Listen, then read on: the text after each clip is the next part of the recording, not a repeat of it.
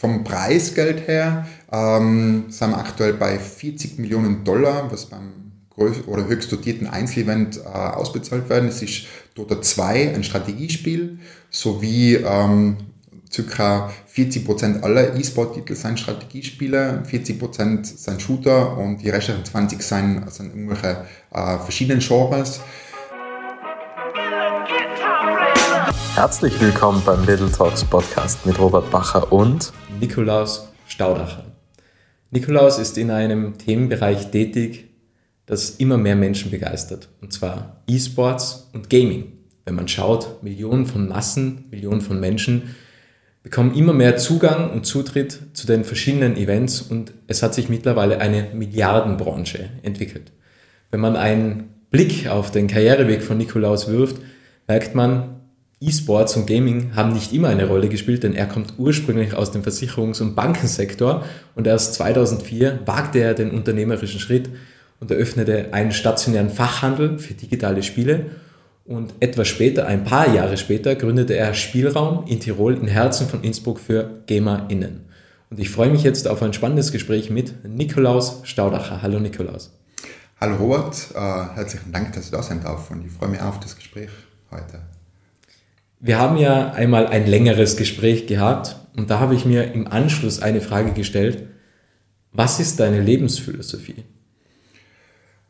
Meine Lebensphilosophie, über das haben wir so konkret noch nie Gedanken gemacht, muss ich ganz ehrlich sagen, weil ich ganz viel, ich glaube, gerade die letzten Jahre durch meine beiden Kinder, die die ich inzwischen habe, die drei und sechs Jahre alt sind, einfach für den Moment lebe. Also es gibt bei mir schon ein Plan, ähm, aber eigentlich lebe ich ganz viel im Moment, und äh, ich glaube, vielleicht ist das die Philosophie, dass ich einfach auch versuche, trotz allen Themen, die mich schon lange ähm, beschäftigen, immer wieder den bisschen Abstand zu gewinnen und einfach mich äh, für den Moment einzulassen mit meinen Kindern und da Spaß habe und dann natürlich auch viel Spiel mit, mit meinen Kindern.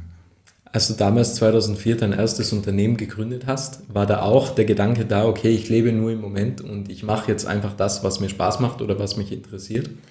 Das war schon eigentlich ein ziemlich einschneidendes Erlebnis. Ich war damals ja, wie du, wie du richtig gesagt hast, in der Einleitung in der Bank tätig, bei der Bank Austria damals, und war eigentlich gefühlt zufrieden. Also ich habe eigentlich das Gefühl gehabt, es läuft alles gut, ich habe gut verdient, mir die Arbeit interessiert. Gerade äh, die ganzen Investmentgeschichten haben mich sehr, sehr fasziniert. Und ich habe auch von meinem damaligen Vorgesetzten eigentlich klar einen Karriereweg aufgezeichnet äh, bekommen, wohin das Ganze äh, führen soll. Und mein Vater war zu der Zeit immer sehr verliebt in äh, diverse äh, Seminare, von, von Laufseminaren über Finanzseminaren bis hin eben zu Motivationsseminaren. Und hab, bin, oder ich bin dadurch, durch meinen Vater, eigentlich zum Anthony Robbins Seminar gekommen nach London, wo man dann über Kohlen äh, läuft und wirklich gehypt ist. Und innerhalb von den drei Tagen war ein Thema ganz präsent ähm, zum Schluss, und das war so der Sinn des Tuns, der Arbeit, und dass es wahrscheinlich langfristig am geschicktesten ist, wenn man sich irgendein Leidenschaftsthema schnappt und sich dem widmet. Und der Gedanke hat mich dann nicht mehr loslassen, und da bin ich zurückgekommen von London und ähm, bin irgendwie ein bisschen unzufrieden worden mit dem Bankenjob und habe mir immer gedacht, man, eigentlich spielst du total gern und hast einen Spieltrieb in dir, warum versuchst du nicht aus dem ähm, einen Beruf zu machen? Und ähm, ich glaube, ich habe dann drei, vier Monate danach gekündigt, äh, habe einen Businessplan da liegen gehabt äh, für meinen ersten Fachhandel in Telfs, eben für in Gamers Heaven damals, Fachhandel für P C und Konsolenspieler.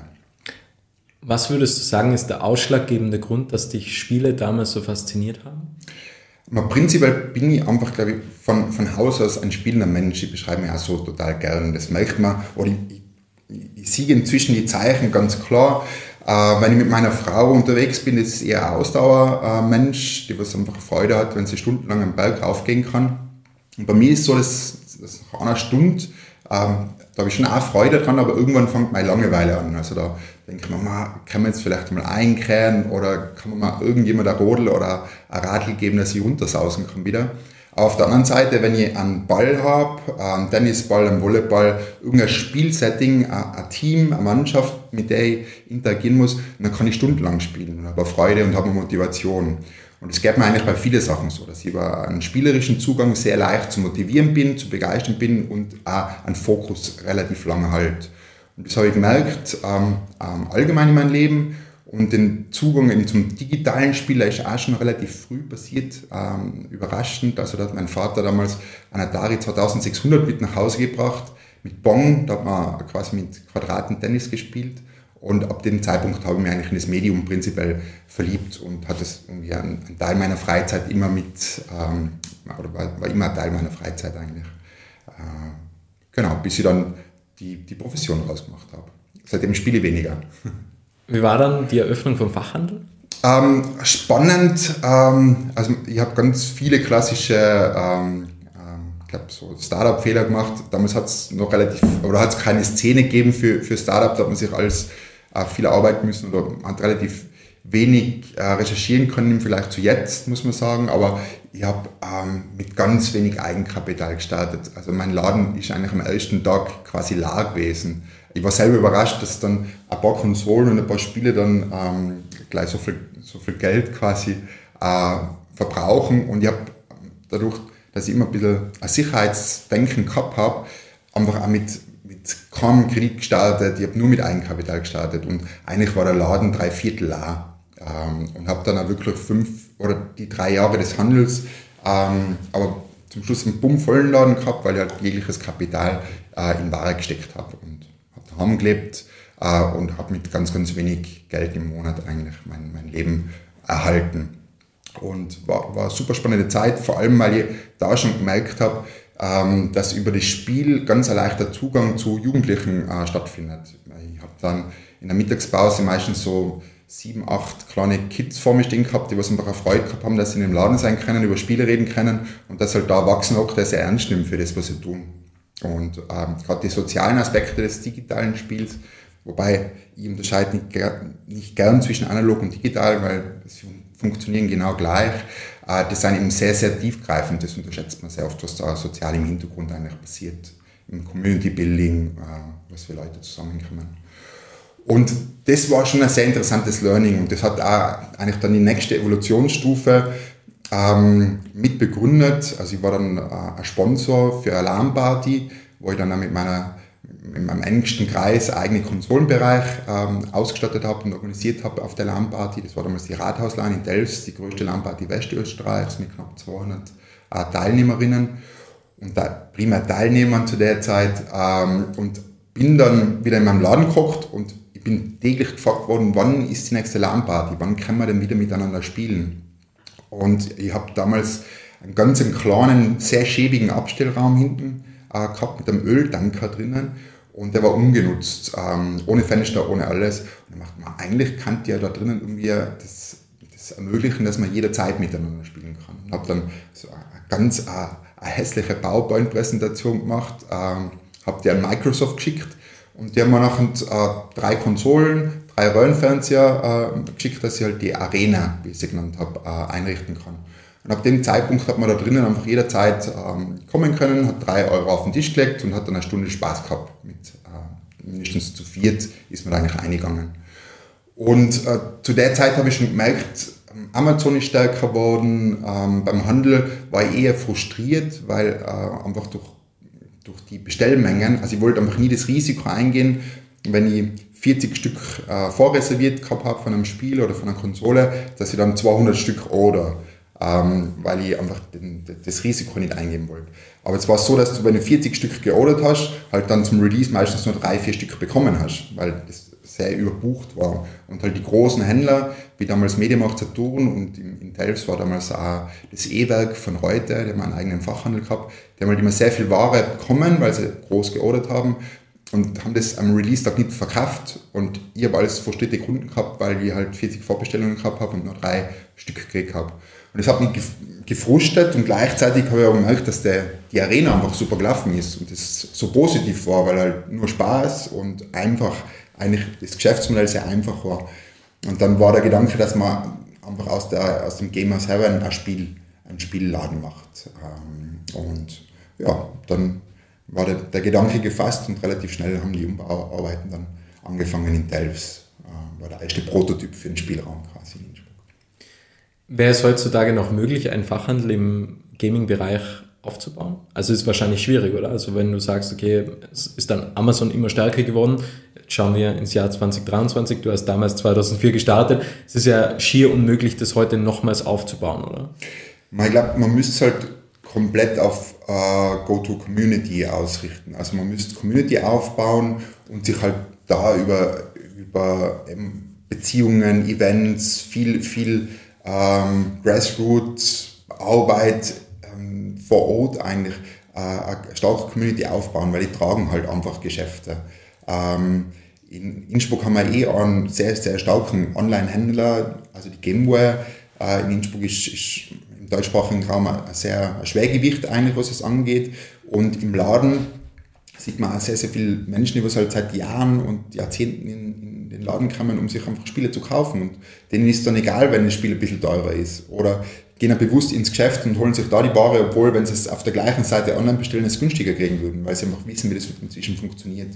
Und ich glaube, es wird nur über das funktionieren. Und natürlich auch andere, der Markt ist inzwischen so groß geworden und hat neue Produkte hervorgebracht, gerade analoge Brettspiele äh, haben einen, einen Hype in den letzten Jahren ähm, erlebt, Uh, wo inzwischen halt die, ganz viele Spiele, digitale Spiele, auf einmal analog umgesetzt werden. Und das ist ja ein Weg, wie es die Gamer aktuell beschreitet, die sich jetzt auf Brettspielberatung uh, fokussieren. Und wenn man irgendwo in Tirol Brettspiele sucht, uh, geht es unbedingt zur Gamer, weil du gehst rein und sagst, such ein Spiel für einen dreißigjährigen, der was gern zu viert spielt, kooperativ spielt, und du kriegst sofort fünf, sechs Spiele empfohlen, die was du noch nie gehört hast davor. Also, und wenn man sich solche Nischen dann rausgreift, und die Community ist groß genug im Gaming-Bereich, und die hat sehr, sehr viele Subkulturen, äh, wie eben Brettspiele, Pen and Paper, das Cosplay. Äh, da, da wird sich schon was aufbauen lassen, glaube ich. Wie du dann die Arena gestartet hast, da hast du ja auch sozusagen eine Community aufgebaut. Mhm.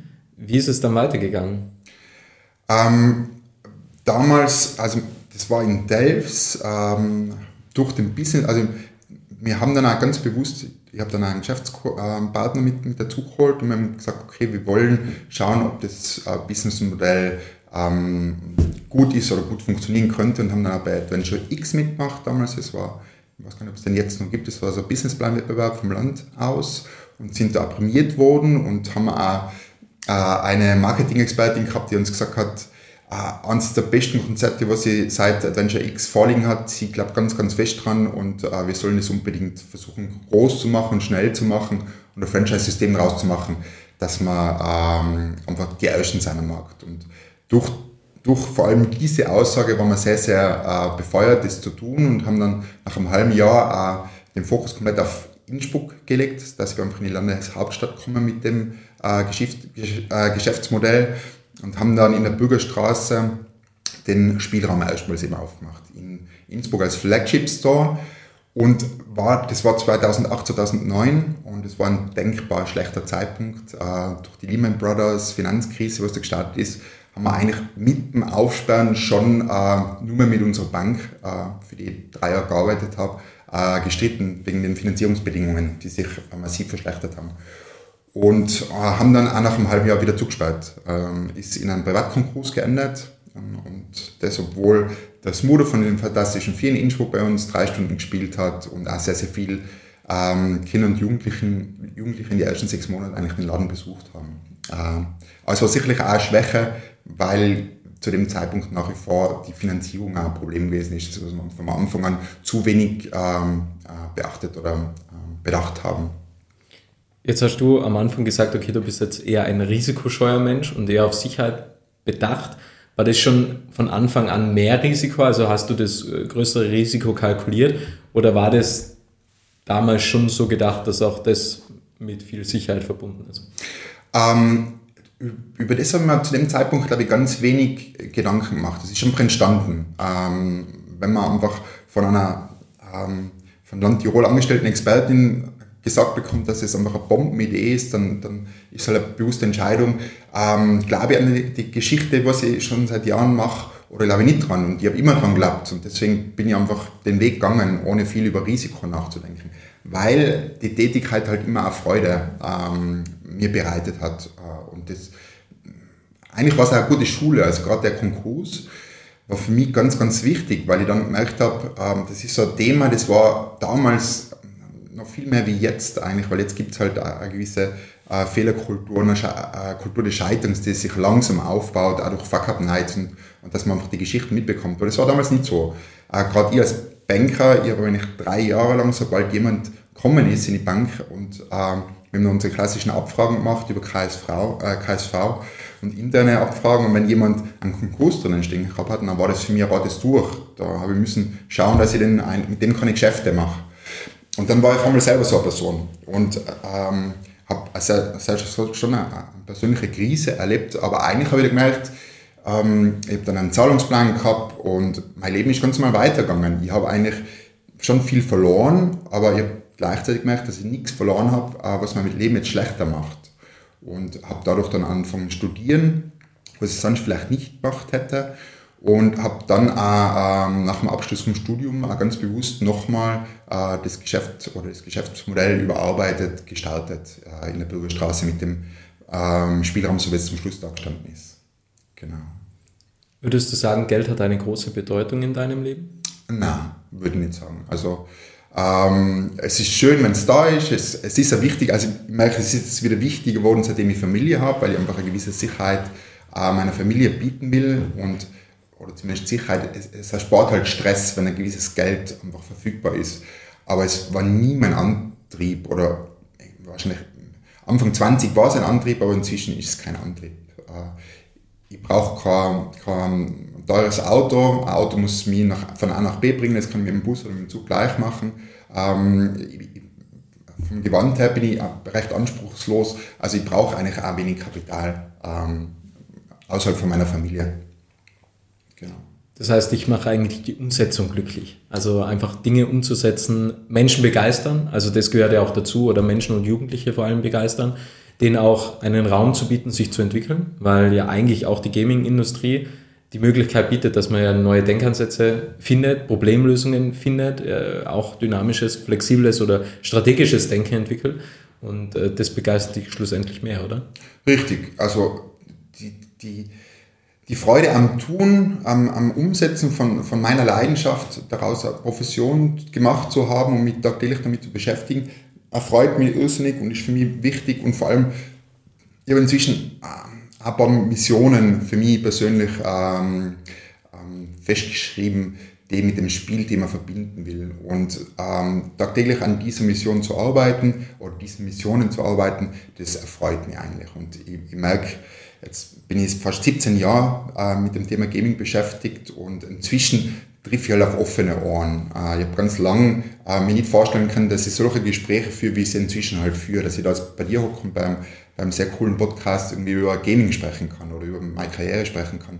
Ähm, das war früher undenkbar und inzwischen passiert es aber immer öfters. Und ähm, von dem her ist mir halt einfach wichtig, es gibt nach wie vor einen ganz einen klaren Stereotypen. Ähm, wir haben alle, wenn, wenn wir über Gamer sprechen, ein, ein klassisches Bild im Kopf, das was erscheint. Das ist tendenziell der Der männliche Jugendliche, leicht übergewichtig, der in einem dunklen Kammerle sitzt und halt den ganzen Tag spielt und wahrscheinlich noch flucht, wenn er irgendwie nicht so gut spielt, wie er sich erwartet. Und wenn man sich aber die Statistik anschaut und im auch dann schaut, sind wir aber ganz woanders. Wir sind inzwischen bei fast drei Komma zwei Milliarden Menschen, die zumindest einmal im Monat digitale Spiele nutzen. In Österreich ähm, sind wir bei sechzig Prozent der Bevölkerung, die digitale Spiele nutzen. Und das Durchschnittsalter liegt bei fünfunddreißig Jahre. Also es ist einfach ganz weit weg von dem Stereotyp, den was wir haben. Und das ist so eine Mission, was ich habe, da einmal die, die Köpfe ein bisschen zu öffnen und bewusst zu machen, wer ist überhaupt Gamer. Und da gibt es Gründe, warum das Bild meines Erachtens noch, noch äh, nach wie vor besteht, der wäre vor allem durch den Spielraum und durch den direkten Kontakt mit der Community für mich persönlich aufgestellt. Äh, ich plane einmal ein paar Leute dazu zu befragen, aber eigentlich sind es drei ganz klare Gründe, warum der Stereotyp vor, vorherrscht. Das einmal haben wir da Beschäftigung, ein Hobby, was in der Isolation der eigenen vier Wände primär stattfindet.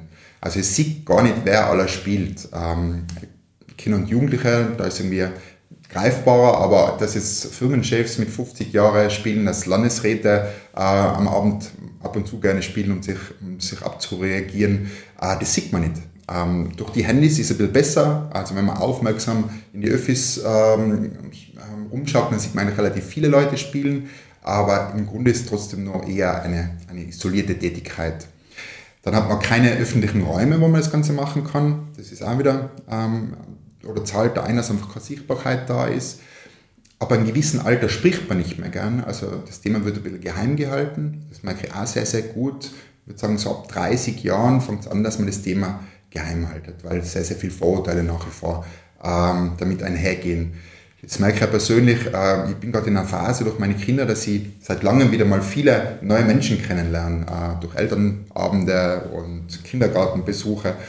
Und wenn man da in der Gruppe so spricht, hey, was machst du, äh, was macht es so allgemein, dann wird halt meistens über Sport gesprochen oder Kultur gesprochen, aber niemand spricht über Gamen. Und wenn ich dann irgendwann einmal davon erzähle, dass ich halt in dem Bereich arbeite, dann merke ich sehr, sehr oft, dass danach halt Männer zu mir kommen und sagen, wow, cool, jetzt kann ich endlich mal jemandem sagen, dass ich halt auch total gerne zocke und mit meinen Jungs dreimal in der Woche am Abend irgendein Shooter-Spiel oder Strategiespiel spiele. Und ich habe sogar eine Mama gehabt, die hat mir dann erzählt, dass sie seit über zehn Jahren äh, eine Clan-Leaderin ist von, in World of Warcraft und sich da über hundert Leute inzwischen im Clan sammeln, wo sie sich halt mal alle ein bisschen kümmert, weil sie halt ein bisschen die, die Mama von dem Clan ist. Und das passiert eben, wenn man halt jemanden im Raum hat, der dann aktiv über Gaming spricht. Und der dritte, ganz ein wesentlicher Punkt eigentlich, warum nach wie vor das Stereotyp da ist, ist die Seelen, äh, fehlende Selbstwahrnehmung. Also ich glaube, dass gerade Frauen sich ähm, nicht digital spielend aktiv wahrnehmen. Also sie haben vielleicht am Handy Candy Crush Saga oben äh, oder andere äh, Casual Games, aber würden nie von sich selber sagen, ich bin jetzt äh, ein Zocker oder Zockerin. Ich habe meine Oma, also meine Mama, die hat mir relativ spät in, in ihrem Leben ein iPad eingeredet, dass sie, ähm, dass ich ihr Fotos schicken kann, weil ich bin von Stamms nach Hall gezogen, für meine Kinder. Und ähm, sie hat das dann auch gemacht und das mit den Mails hat nicht so gut funktioniert, aber sie hat relativ schnell äh, Spiele für sich entdeckt und hat jeden Abend eine Strategiespiele gespielt, an zwei Stunden und zum Teil auch ganz anspruchsvolle. Aber wenn ich zu ihr gesagt habe, hey, du bist eine Zockerin, dann hat sie gesagt, ja, bist du verrückt, ich spiele nicht da, tue ich nicht, mache ich nicht. Also es haben viele eine fehlende Selbstwahrnehmung, dass sie eigentlich mit dem Candy Crush Saga Spiel oder dem Casual Game in die Statistik der Gamerinnen und Spieler dazukommen. Und ähm, genau, das ist so eine Mission, über das will aufzuklären. Wir kamen damals zu dir in den Spielraum. Waren das auch zum Teil Mitte dreißigjährige Väter, die was dann gespielt haben? Also es hat schon zwei klare Hauptzielgruppen gegeben und Hauptbesucher. Das waren äh, Kinder und Jugendliche zwischen zehn und, und achtzehn und dann junge erwachsene Studenten. Das waren sicher die, die Hauptzielgruppen. Aber ich habe eine Range gehabt von sieben bis einundsechzig Jahren. Und einer meiner treuesten Kunden, das war der Speedy, der war einundsechzig Jahre. Und der ist einfach in der Woche zweimal über zwei, drei Jahre eigentlich in den Spielraum gekommen. Und hat da drinnen Uh, sogar Zelda Breath of the Wild, das Ding dauert wahrscheinlich zweihundert Stunden, hat er bei mir im, im Laden durchgespielt.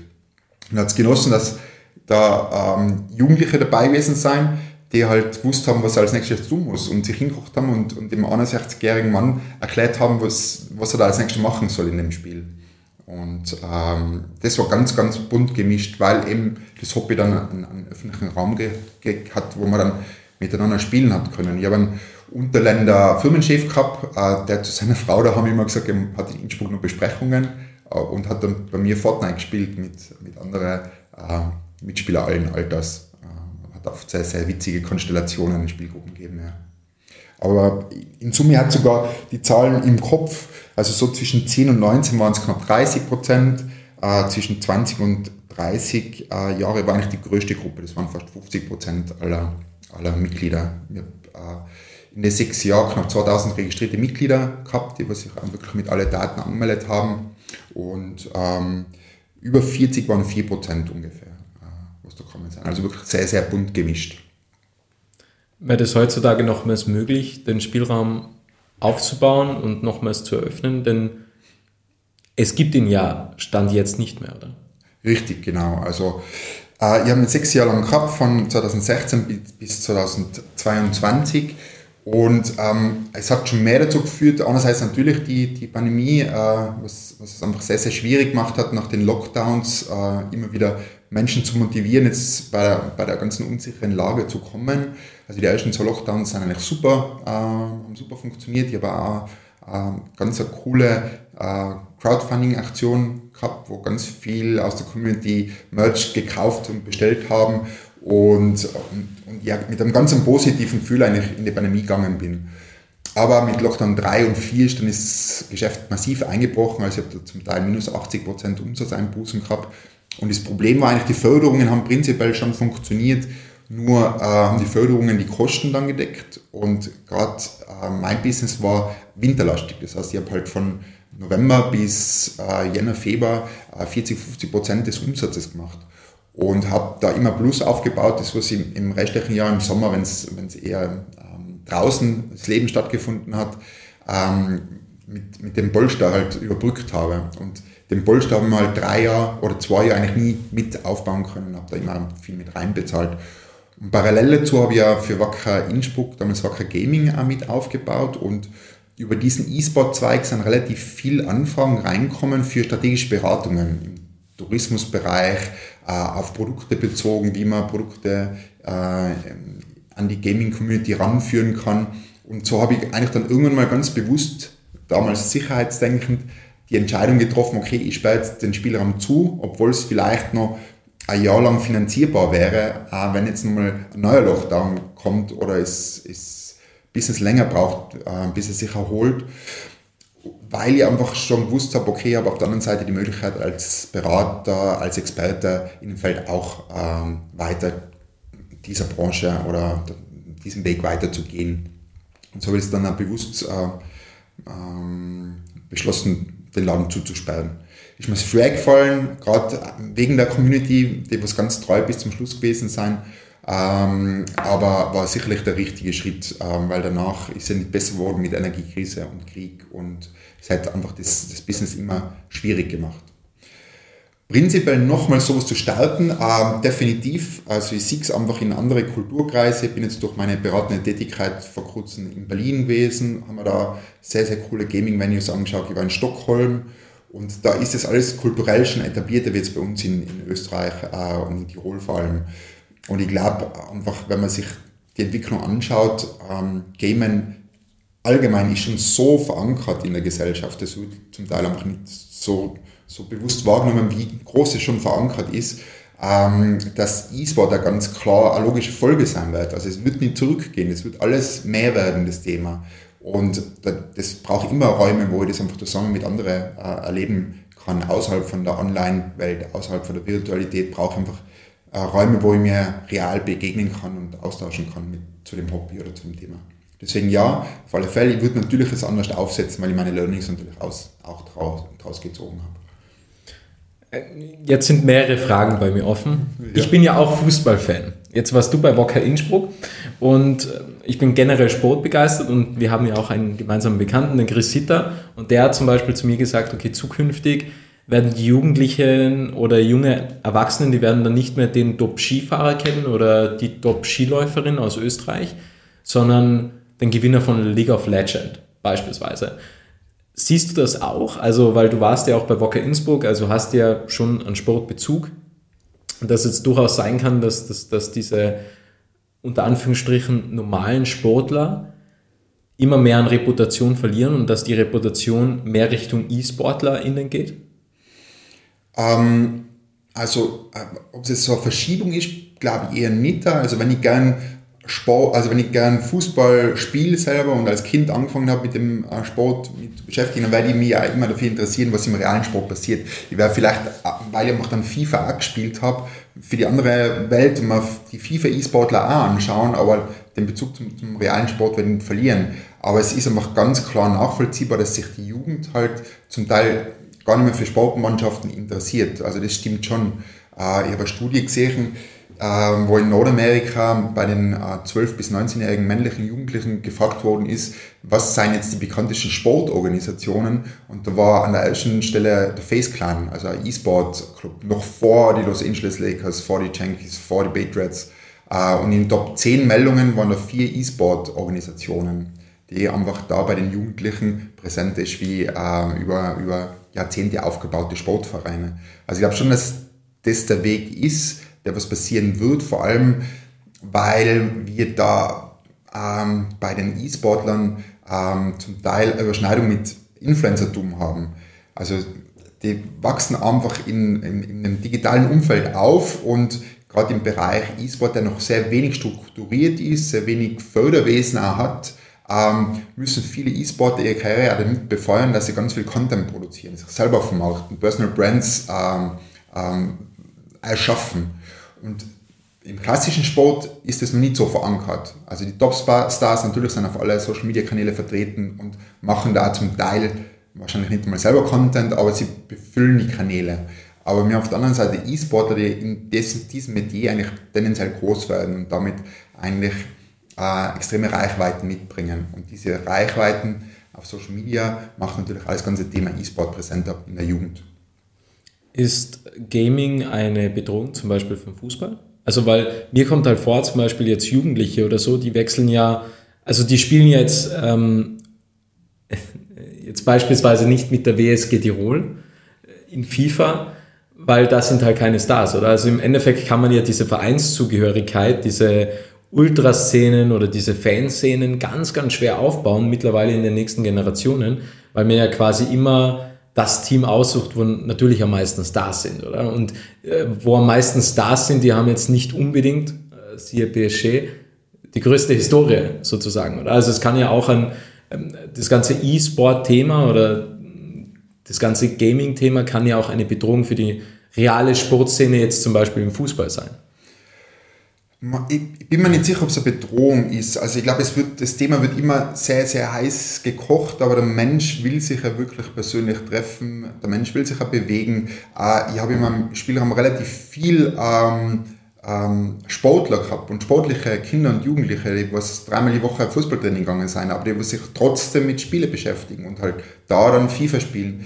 Also ich glaube, wenn... wenn ein Verein klug ist, dann würde er eher dieses Instrument oder diese, diese Beschäftigung versuchen mit aufzugreifen, weil er dadurch vielleicht einfach Kinder wieder abholen kann und den Verein ähm, für den Nachwuchs attraktiver machen kann, indem er halt die beiden Spielelemente mischt, ähm, weil man kann auch im klassischen FIFA-Game strategisch relativ viel über Fußball lernen, über äh, Verschiebungen, Aufstellungen, ähm, was man alles trainieren muss, also ich glaube, dass, dass man viel mehr bei Gaming weniger die Angst haben sollte von den Gefahren, sondern langsam so weit äh, zu sein, äh, um eher sich auf die Potenziale zu, zu fokussieren. Und, ähm, und das sollten auch natürlich Sportvereine machen. Und machen es auch global gesehen. Also wenn man sich anschaut, äh, in der Bundesliga gibt es inzwischen die Virtual-Bundesliga, wo alle, ich glaube, Ersten- und Zweitligisten verpflichtend E-Sport-Mannschaften stellen.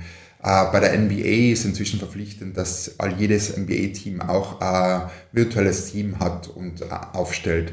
Jetzt sind aber klassische Sportspiele eigentlich eher ein Nischenprodukt im E-Sport, weil da geht es um ganz andere Titel, die was ähm, wesentlich mehr Reichweite haben. Also wenn man sich jetzt die Top dreißig E-Sport-Titel anschaut, dann ist irgend, FIFA irgendwo bei den letzten Titeln dabei, global gesehen, was jetzt bei uns vielleicht eine große Rolle spielt, historisch gesehen, auf Grund des Fußballs, der einfach bei uns sehr, sehr präsent ist, aber im E-Sport sind es eigentlich eher Rand, Randnotizen.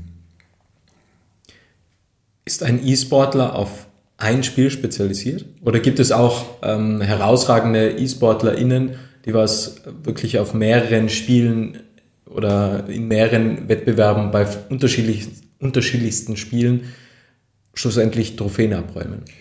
Also es ist schon so, dass ähm, eigentlich äh, E-Sport-Titel ist wie eine eigene Sportart. Das heißt, wenn ich FIFA spiele, ähm, das ist eine Sportart, wenn ich es übersetzen soll in die klassische Welt, und die Fletchen ist eine andere Sportart. Und dementsprechend muss ich mich spezialisieren, dass ich heutzutage in dem immer mehr professionalisierenden Umfeld äh, ähm, bestehen kann. Über das Genre drüber kann es schon passieren. Also wenn jetzt jemand in, in Counter-Strike Global Offensive gut ist, ist ein Shooter-Spiel, das ist das Größte oder Wichtigste, dann ist man, wenn man auf Valorant wechselt, ist ein anderer Shooter, dann ist, kann man die Mechaniken, die, die man für ein Shooter-Spiel braucht, und kann dann natürlich auch sehr gut werden.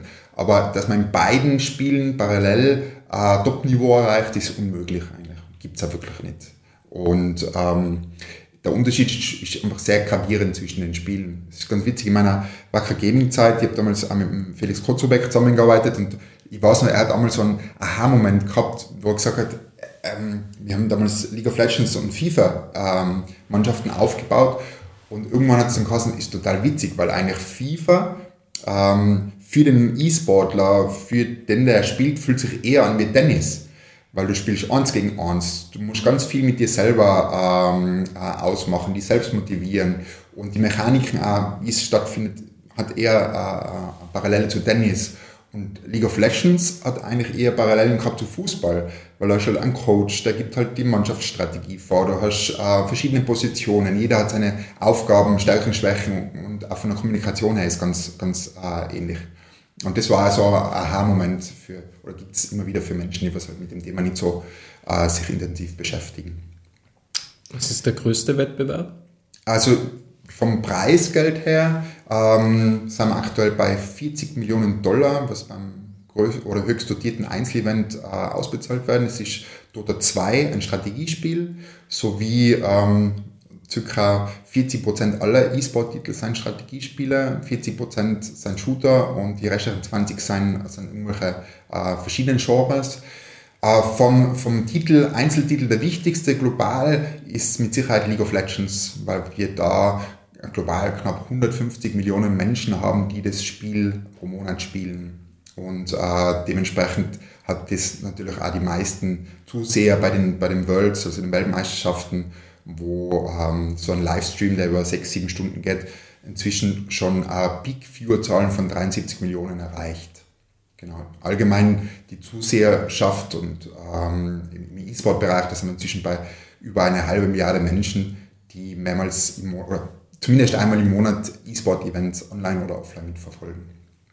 Wie wird das monetarisiert? Also gibt es da spezielle Sponsoren, die die Events und die Preisgelder sponsern, oder wird das dann über Streams bzw. über Werbeeinblendungen während des Streams finanziert? Prinzipiell, also das ganze E-Sport ist nach wie vor sehr sponsoring-abhängig. Ist ein großer Schwachpunkt, wo man jetzt ähm, vor allem durch, durch Pandemie, äh, Energiekrise merkt, dass im Moment gerade eine schwierige Zeit für E-Sport äh, ist, weil einfach über sechzig Prozent des globalen E-Sport-Umsatzes über Sponsorings gemacht worden sind. Und Teams gerade die große Aufgabe haben, äh, andere Erlösquellen zu suchen oder diese einfach nur zu professionalisieren. Du hast es richtig gesagt, also es geht Richtung ähm, Monetarisierung aus der Community über individualisierte Streams, ähm, über Merchandise-Artikel, die was auch immer hochwertig werden und weggehen vom reinen Trikot hin zu Streetwear und Kooperationen mit Puma, Adidas, das sind eigentlich alle, alle Global Brands sind inzwischen auch im E-Sport zu finden. Sogar Gucci ist mit dabei. Ähm, aber eben nicht nur Endemics, sondern auch viele Non-Endemics finden, finden den Weg in, diese, in diesen Markt, weil einfach die Zielgruppe prinzipiell so schwer erreichbar ist über klassische Kanäle. Und vor allem sehr, sehr dankbar ist da noch, dass, ähm, dass Sponsoren sich in, in diesem Bereich committen. Also es wird sehr, sehr positiv honoriert und wahrgenommen im Vergleich zum klassischen Sport, wo Sponsoren ja oft eher zu kämpfen haben, wenn sie irgendwo äh, mit einsteigen wollen. Und das ist sicherlich eine Aufgabe für die Zukunft, E-Sport-Organisationen stabiler hinzustellen. Und gibt es verschiedenste Strategien, wie das aktuell ähm, gerade vonstatten geht. Prinzipiell die Preisgelder ist ganz interessant bei dem Beispiel von der International. Das, was sie in vierzig äh, Millionen Dollar ähm, ausschüttet oder im Peak ausgeschüttet hat, da wird ein Teil des Preisgelds von der Community bezahlt. Also ähm, das Unternehmen oder der Spielentwickler dahinter hat einen gewissen festgesetzten Prozentsatz, der von den Ingame-Käufen im Spiel automatisch ins Preisgeld fließt. Und die Community feiert sich jedes Jahr, wenn sie durch Käufe beim Spielentwickler das Preisgeld in die Höhe treiben. Eigentlich pervers, aber ja, so, so funktioniert das zum Teil immer mit. Welche Idee hast du noch im E-Sport-Bereich? Also du warst ja auch bei Wacker tätig, bist nach wie vor in diesem Tätigkeitsfeld unterwegs. Gibt es da eine Idee, wo du sagst, okay, das fällt dir noch auf oder das fehlt dir noch in dem ganzen E-Sport-Segment? Also mir fällt definitiv äh, äh, Mannschaft. Also ich halt einfach, ich habe die Zeit bei Wacker wirklich sehr genossen, weil ich äh, die Kraft des E-Sports, also ich, war, ich komme aus der Gaming-Schiene. Gaming ist der Gesamtmarkt, das sind zweihundert Milliarden Dollar, was jetzt ja umgesetzt wird, und E-Sport ist so ein kleines Pflanzerle, was eigentlich erst die letzten zwanzig Jahre angefangen hat zu wachsen, äh, obwohl es schon seit fünfzig Jahren ungefähr gibt. Und ähm, ich habe selber erst relativ spät eigentlich E-Sport so richtig ähm, obwohl ich aus der Schiene Gaming komme, wahrgenommen und ähm, mitkriege, wie viel Leidenschaft dort reinsteckt und wie emotional so ein League of Legends Spiel, auch wenn es hochkomplex ist zum Zuschauen, die ersten paar Mal, wie spannend das ist und wie mitreißend das ist.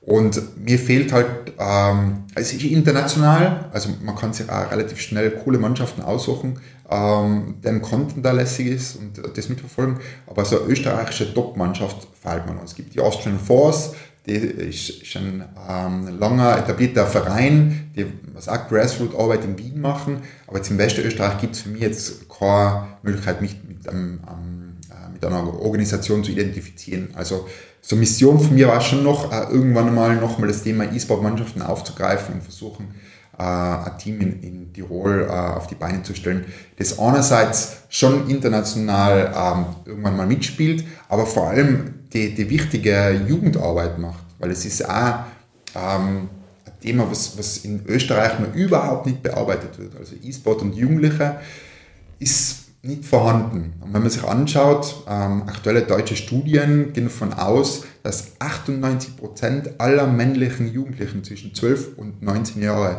spielen. Nur zwei Prozent spielen nicht und bei den Mädels sind es neunzig Prozent.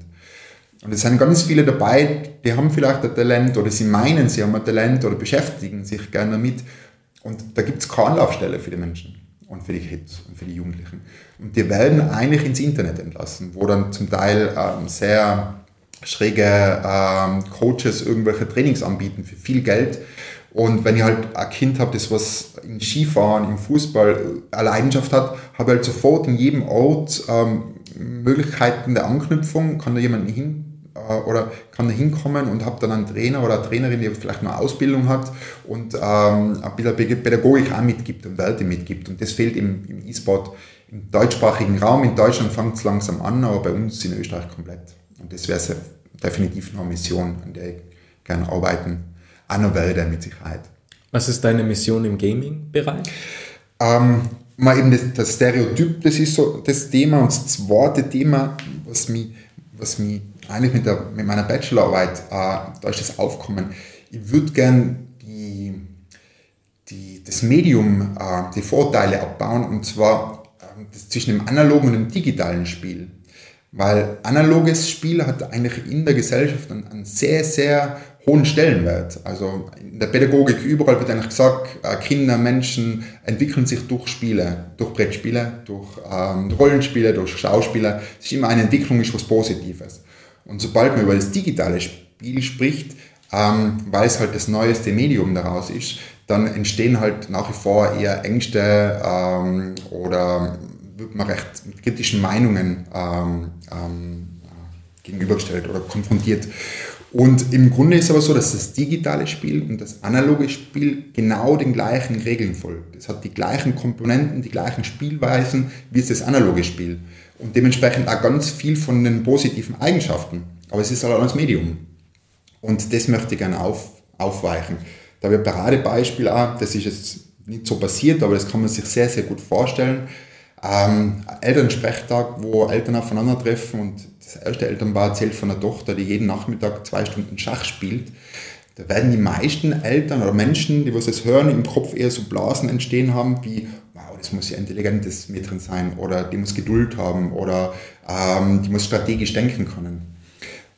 Aber nichts von Sucht oder wenig Bewegung. Aber wenn man dann äh, als nächste Elternpaar hat, das sagt, mein Sohn spielt jeden Nachmittag zwei Stunden League of Legends, das was ein wesentlich komplexeres Spiel ist wie Schach, wo ich ein Team dabei habe von ähm, vier Mitspielern, mit denen ich die ganze Zeit kommunizieren muss, meistens sogar auf Englisch, ähm, dann werden eher so Blasen auftauchen wie: Haben wir nicht ein Suchtproblem? Sollte er nicht rausgehen in die frische Natur? Ähm, da wird ja irgendwas zerstört, oder die, werden ja, die kämpfen ja gegeneinander. Und das ist total schräg, weil einfach das digitale Spiel noch so viele Vorurteile ähm, mit sich bringt, die was aber überhaupt nicht für das klassische Spiel eigentlich gelten. Da habe ich auch ein Zitat, das muss ich noch reinschmeißen, weil, weil das ist, oder das bringt das am besten, ähm, oder fasst das am besten zusammen. Die Abhängigen werden in eine Zauber- und Geisterwelt hineingeworfen, durch die sie Zeit, Gesundheit und Leben verspielen. Das ist ein Zitat aus dem achtzehnten Jahrhundert, wo die damals grassierende Lesesucht beschrieben worden ist. Und es ist einfach so, Gamen ist ein relativ neues Medium und neue Medien haben sehr, sehr oft mit dem mit den Ängsten zu kämpfen, wie es Radio gehabt hat, wo dann auf einmal in Großbritannien äh, die Bevölkerung gemeint haben, dass jetzt Alien angreif, Aliens angreifen, wie es Kino, Film, Comics, Rap-Musik eigentlich gehabt hat, die was immer dafür verantwortlich gemacht worden sind, dass äh, Jugendliche verblöden oder, oder eben sogar Bücher äh, daran schuld waren, dass Jugendliche irgendwie nicht den rechten Weg einschlagen.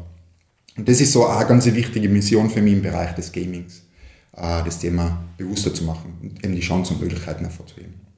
Ab wann würdest du sagen, ist jemand abhängig oder süchtig? Ähm, das ist ganz eine schwierige Frage.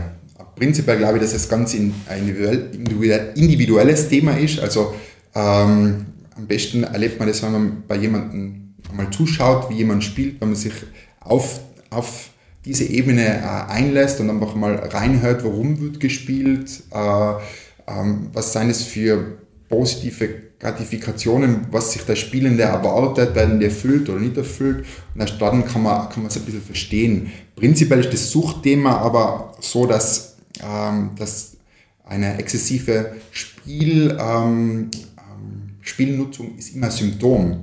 Also wir haben da ganz klar ein Symptom für eine dahinterliegende Krankheit, die tendenziell entweder eine Depression ist oder eine Angststörung. Und weil man quasi die Depression hat, Ähm, ausgelöst meistens durch gescheiterte Beziehungen im Bereich der Eltern oder schon eigene Beziehungen, die gescheitert sind oder Wünsche, die nicht erfüllt werden, zieht man sich dann in die Spielwelt, in die virtuelle Welt zurück, um da das wieder wettzumachen, um da was zu, zu erzählen, um da was Positives zu erleben. Also ist äh, das exzessive Spielen immer Symptom für eine Krankheit. Äh, damit relativ äh, viel Pädagogen und Streetworkern über das geredet, das alle bestätigen. Es gibt von der, von der äh, W H O die, die, das Krankheitsbild Gaming Disorder, das ist zweitausendachtzehn in den offiziellen Krankheitskatalog aufgenommen worden. Und da gibt es schon Kriterien, also es gibt drei Hauptkriterien. Das ist einmal die beeinträchtigte ähm, Kontrolle des Spielverhaltens im Hinblick auf Häufigkeit, Dauer und Beginn. Also wenn ich mir vornehme, ich spiele nur einmal in der Woche und ich spiele trotzdem jeden Tag. Wenn ich mir vornehme, ich spiele nur eine Stunde und spiele dann aber acht Stunden durch. Oder ich fange, obwohl ich am nächsten Tag arbeiten muss oder Schule habe, um eins in der Nacht an, um mit meinen amerikanischen Kollegen auf dem Server zu sein. Also das war so ein, ein Kriterium. Das zweite war zunehmende Priorität. Das heißt, wenn ich andere Sachen, wo ich sonst gemacht habe, Fußball spielen oder Musikkapelle oder Freunde treffen, wenn ich das einfach hinten anstelle, hinterm Spielen, und es irgendwann einmal ganz einstelle. Und das dritte ist ähm, quasi, dass meine Funktion, die mein Leben ein, ein, ähm, innehabe, in den verschiedenen Bereichen, wie in der Familie, wo ich fixe Aufgaben habe vielleicht, oder im Job, wenn ich ähm, in das, dieser Funktion beeinträchtigt bin durch mein Spielverhalten. Das sind also die drei Hauptkriterien. Und dazu kommt noch, dass ähm, ich das Ganze fortsetze, obwohl ich schon negative Konsequenzen habe. Also ich verliere meinen Job, weil ich immer unkonzentriert bin, weil ich so lange spiele und spiele dann trotzdem weiter. Wenn das Ganze in wiederkehrenden Muster kommt oder lang anhaltend ist und über eine Dauer von zwölf Monaten sich abzeichnet, dann kann man offiziell von einer Gaming Disorder sprechen. Und dann wird es eben auch durch diese offizielle Anerkennung Therapiemöglichkeiten geben. Aber das ist wieder ganz schwer, weil es gibt viele Ärzte, die, die können nicht unterscheiden zwischen, und das ist ja schwer bei dem Thema, weil es verschwimmt inzwischen, zwischen Social Media, Äh, Spielen, Handynutzung, Medienkonsum, das ist äh, so eine große Wolke. Und wenn man da nicht schon ein bisschen Erfahrung mitbringt, tut man sich auch ganz schwer, glaube ich, äh, das gut zu unterscheiden. Und das kann auch zu einer Stigmatisierung wieder führen, schlussendlich. Würdest du sagen, dass du einmal süchtig warst? Ich glaube prinzipiell, dass ich nicht süchtig war, weil ich eigentlich immer das Glück gehabt habe, dass die Menschen, mit denen, also ich komme aus einer Zeit, wo, wo Online-Spielen noch nicht da waren. Ich glaube schon, dass das Online-Spielen einfach ähm, eher ähm, Süchte hervorruft, weil man halt schneller irgendwie in der Community wieder Zug finden kann. Also ich habe immer ähm, reale Spielpartner gehabt, mit denen man halt dann so einen Fußballmanager ähm, zu, zu dritt nebeneinander sitzen, hintereinander gespielt haben. Und das waren auch alles Freunde, mit denen ich sonstliche Aktivitäten gemacht habe. Also mit denen habe ich auch Tennis gespielt. Ich habe zwanzig Jahre in der Mannschaft im Stammteam Tennis gespielt und meine Tenniskollegen waren auch meine Zuckerkollegen, mit denen bin ich auch schwimmen gegangen und deswegen war das nie so ein richtiges, äh, richtig, also nicht mal ansatzweise Art von Sucht. Was ich aber schon merke, äh, eins der Spielmodi, was ich extrem kritisiere, sind die Free-to-Play-Spiele am Handy, die oft schreckliche Spiele sein und ganz viel darauf abzielen, einfach den Menschen Geld aus der Tasche zu ziehen. Und ähm, ich habe ab und zu, wenn ich Phasen habe, wo der Job gerade ein bisschen entspannter ist oder äh, wo ich weiß, ich gehe auf Reisen, dass ich mich sehne nach einem, nach einem sinnvollen oder einem guten Handyspiel. Und ich probiere dann immer wieder Free-to-Plays aus und merke dann, dass ich einen Tag habe, wo ich echt dann massiv in das Spiel reinfalle, wo ich weiterkommen will. Und da merke ich auch, was für eine äh, äh, Gefahr gerade in solchen Spielvarianten äh, steckt. Aber ich schaffe es dann auch immer wieder, wieder bewusst zu machen, nach einem exzessiven Tag, dass ich mir denke, man, eigentlich, was tust du da jetzt gerade mit deiner Zeit? Dein, also mein Hauptantrieb für Spiele sind eigentlich Geschichten. Ich spiele extrem gern interaktive, storylastige Rollenspiele, wo ich meinen Charakter entwickle, wo ich, wo ich den begleite, wo ich Entscheidungen treffen kann. Und das bietet mir so ein Handyspiel eben nie, sondern eigentlich bietet mir Handyspiele äh, stupides Abklicken von Aufgaben, wo ich nicht einmal großartig darüber nachdenken muss. Und das macht mir dann immer wieder bewusst und denke, wenn du schon spielst, dann äh, hockt ich daheim vom, vom Computer oder vor die Konsole und spiele irgendein hochwertiges Spiel. Es würde ja in den meisten Fällen bei Apps das Hormon Dopamin angesprochen. Bei Facebook Dopamin, Instagram Dopamin, wenn man Likes bekommt, ist ein süchtig machendes Glückshormon. Und das ist ja auch bei Tinder und so weiter der Fall. Und auch bei vielen Spielen würdest du sagen, das trifft auf alle Spiele zu? Dass dieses Dopamin, dass die Spiele einen Dopaminrausch erzeugen? Also wenn sie gut gemacht sind, definitiv. Also es gibt vom Von der positiven Seite aus betrachtet ist Gamen einer der Tätigkeiten, die sehr leicht einen Flow-Zustand ähm, ähm, ermöglichen. Gleich wie es im Sport ist, ist auch eines der großen Faszinationskräfte von digitalen Spielen.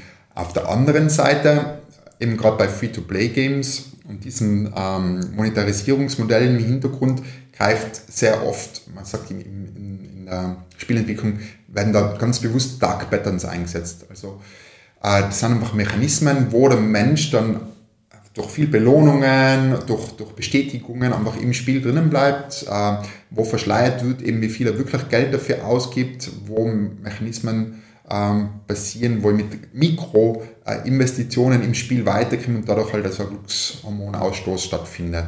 Also gerade das Candy Crush Saga habe ich am Anfang kurz äh, erwähnt, das ist äh, ein Spiel, das spielen siebzig Prozent Frauen, ähm, also knapp zweihundertfünfzig Millionen Frauen spielen das Spiel.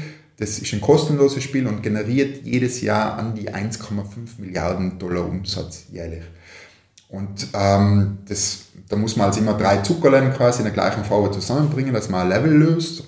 Und der einfachste Monetis- Monetarisierungsweg ist da, dass man, ähm, wenn man die fünf Versuche verbraucht hat, wenn man das Level nicht schafft, kann man entweder zwanzig Minuten warten für einen neuen Versuch oder man zahlt halt neunundneunzig Cent, dass man sofort alle Versuche wieder hat. Oder auf der anderen Seite gibt es halt so Joker, Bonusse, Bomben, die kann man sicher spielen oder man kauft sie ein.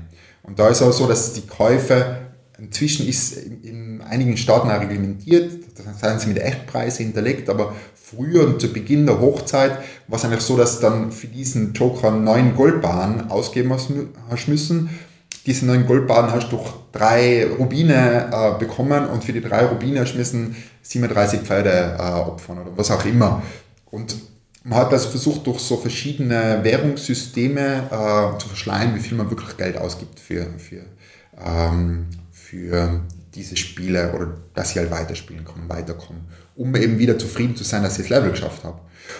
Und vor allem auch die Präsentation. Bei FIFA, FIFA hat auch einen Spielmodus, der der sehr in der Kritik steht, FIFA Ultimate Team, wo im Hintergrund Lootboxen eine Rolle spielen und, und ich quasi über Mikrotransaktionen ähm, Kartenpakete kaufe, wie Panini-Karten und somit meine, meine Traummannschaft zusammenstellen kann durch, durch viel Geld und Investition. Ich kann es ja spielen, aber es ist recht unrealistisch, wenn man sehr langsam diese Pakete bekommt. Und da ist so, wenn ich eine gute Karte ziehe, dann ist damit auch ähm, alle Sinne befriedigendes äh, visuelle Darbietung damit verbunden. Also ich sehe dann, wie mein Spieler von hinten durch so einen, einen Tunnel läuft und dann sehe ich, was für eine Position er spielt, was für eine Nationalität er hat. Ich kann ahnen, was es für ein Star sein kann. Und zum Schluss, wenn es wirklich der Messi ist, dann habe ich ein Feuerwerk am Bildschirm und Jubel. Und ähm, also es wird schon mit ganz vielen Mechaniken gearbeitet, um eben das Dopamin zu erzeugen und es vor allem mit bei den Free-to-Plays für eben Geldmonetarisierung zu hinterlegen. Wir nähern uns dem Ende. Ich habe noch zwei Fragen an dich. Wir haben jetzt viel über Apps und Dopamin auch gesprochen. Was sind deine drei am häufigsten verwendeten Apps?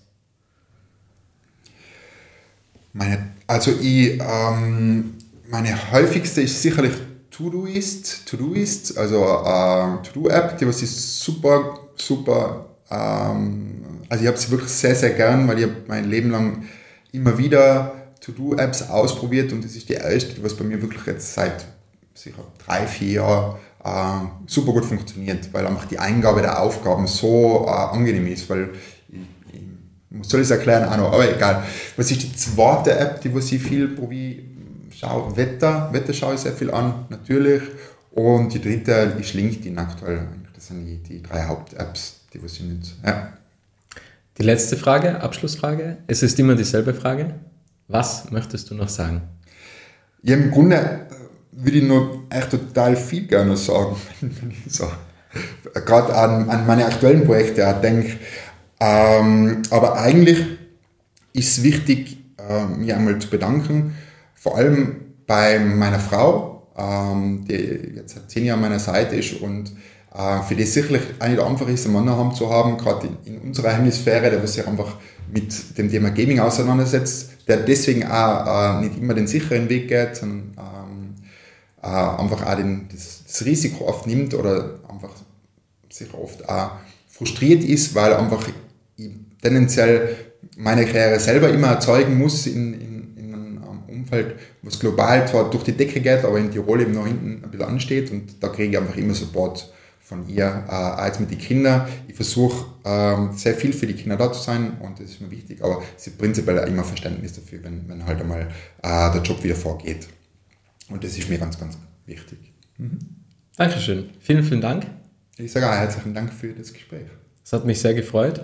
Man sieht sich definitiv wieder, vielleicht auch ähm, ein andermal nochmals im Podcast. Das sind ja sehr spannende Themenbereiche. Ich bin gespannt, wie es sich weiterentwickelt, auch in Tirol vor allem. Und vielen herzlichen Dank für deine Zeit, Nikolaus. Ja, danke, Robert. Hat mir sehr viel Spaß gemacht. Vielen Dank. Zocken wir mal. Gerne, gerne. Es freut mich sehr, dass du das Interview bis zum Ende angehört hast. Und wenn du keine Folge mehr verpassen möchtest, dann abonniere jetzt Little Talks in deiner Podcast-App.